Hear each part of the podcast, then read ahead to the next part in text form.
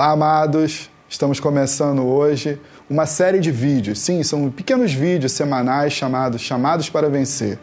São pílulas para te abençoar, que vão te edificar. Você vai poder edificar outras pessoas com os nossos pastores aqui da igreja. Então, toda semana você vai estar recebendo um pequeno vídeo de um pastor do nosso colegiado, ok? E hoje sou o privilegiado de estar fazendo o primeiro vídeo e gostaria de compartilhar com vocês uma palavra que está lá em Mateus, Mateus 7, 24.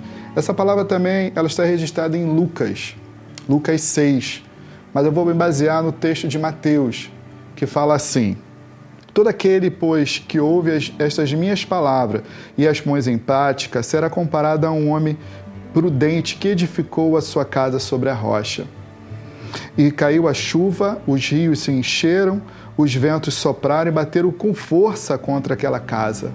Contudo, ela não caiu, porque estava alicerçada na rocha. Mas todo aquele que ouve estas minhas palavras e não, e não põe-as em prática será comparado a um homem insensato que edificou a sua casa sobre a areia.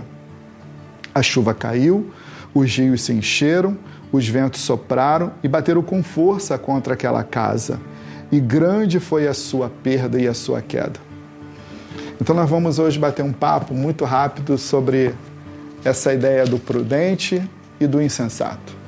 Eu não sei se você reparou, mas tanto o prudente quanto o insensato receberam a mesma palavra.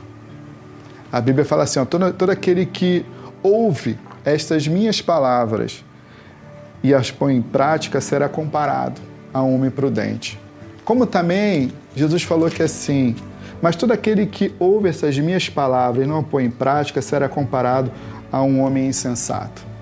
Percebemos aqui, irmãos, que tanto o prudente quanto o insensato foram cansados pelas mesmas palavras. O que vai, na verdade, identificar o insensato e o prudente, ou o prudente e o insensato, é aquilo que eles vão fazer com a palavra que eles receberam. O prudente recebeu a palavra e a colocou em prática. O insensato recebeu a palavra, mas a desconsiderou.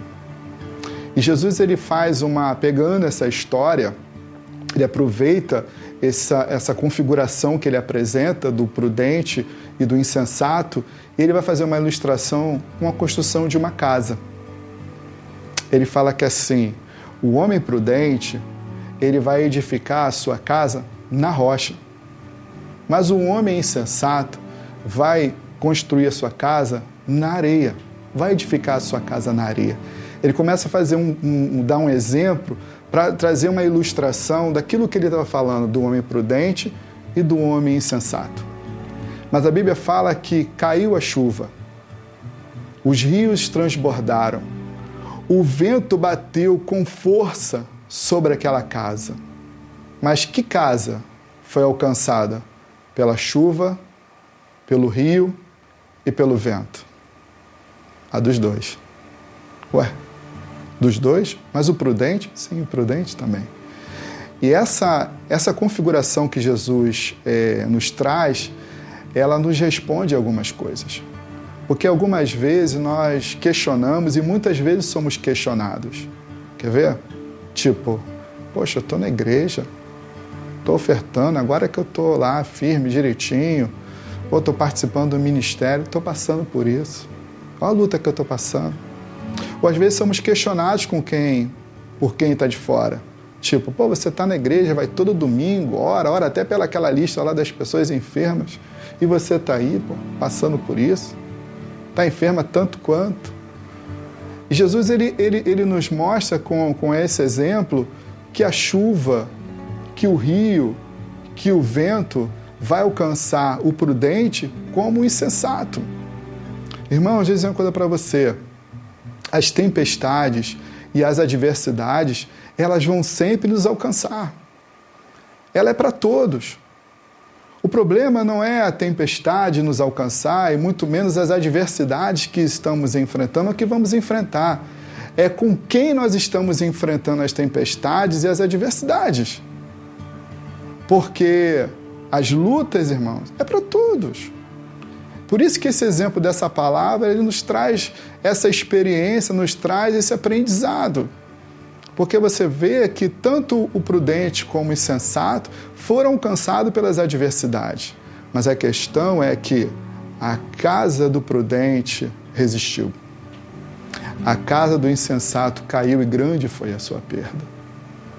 Amados, queridos, queria desejar a você ou te incentivar para que em 2021 a sua casa, a sua família, a sua vida esteja alicerçada na rocha.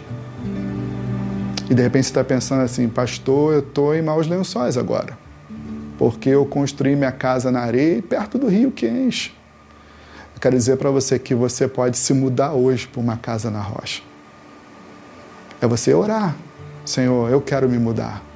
Eu quero que em 2021 eu não esteja morando numa casa perto do rio que enche uma casa que esteja firmada na areia. Eu quero que a minha casa, Senhor, esteja firmada na rocha. Eu quero que a minha família esteja firmada na rocha. Eu quero que a minha família, a minha vida esteja firmada na rocha. E Deus vai te ajudar nessa mudança. Que Deus nos abençoe. Amém.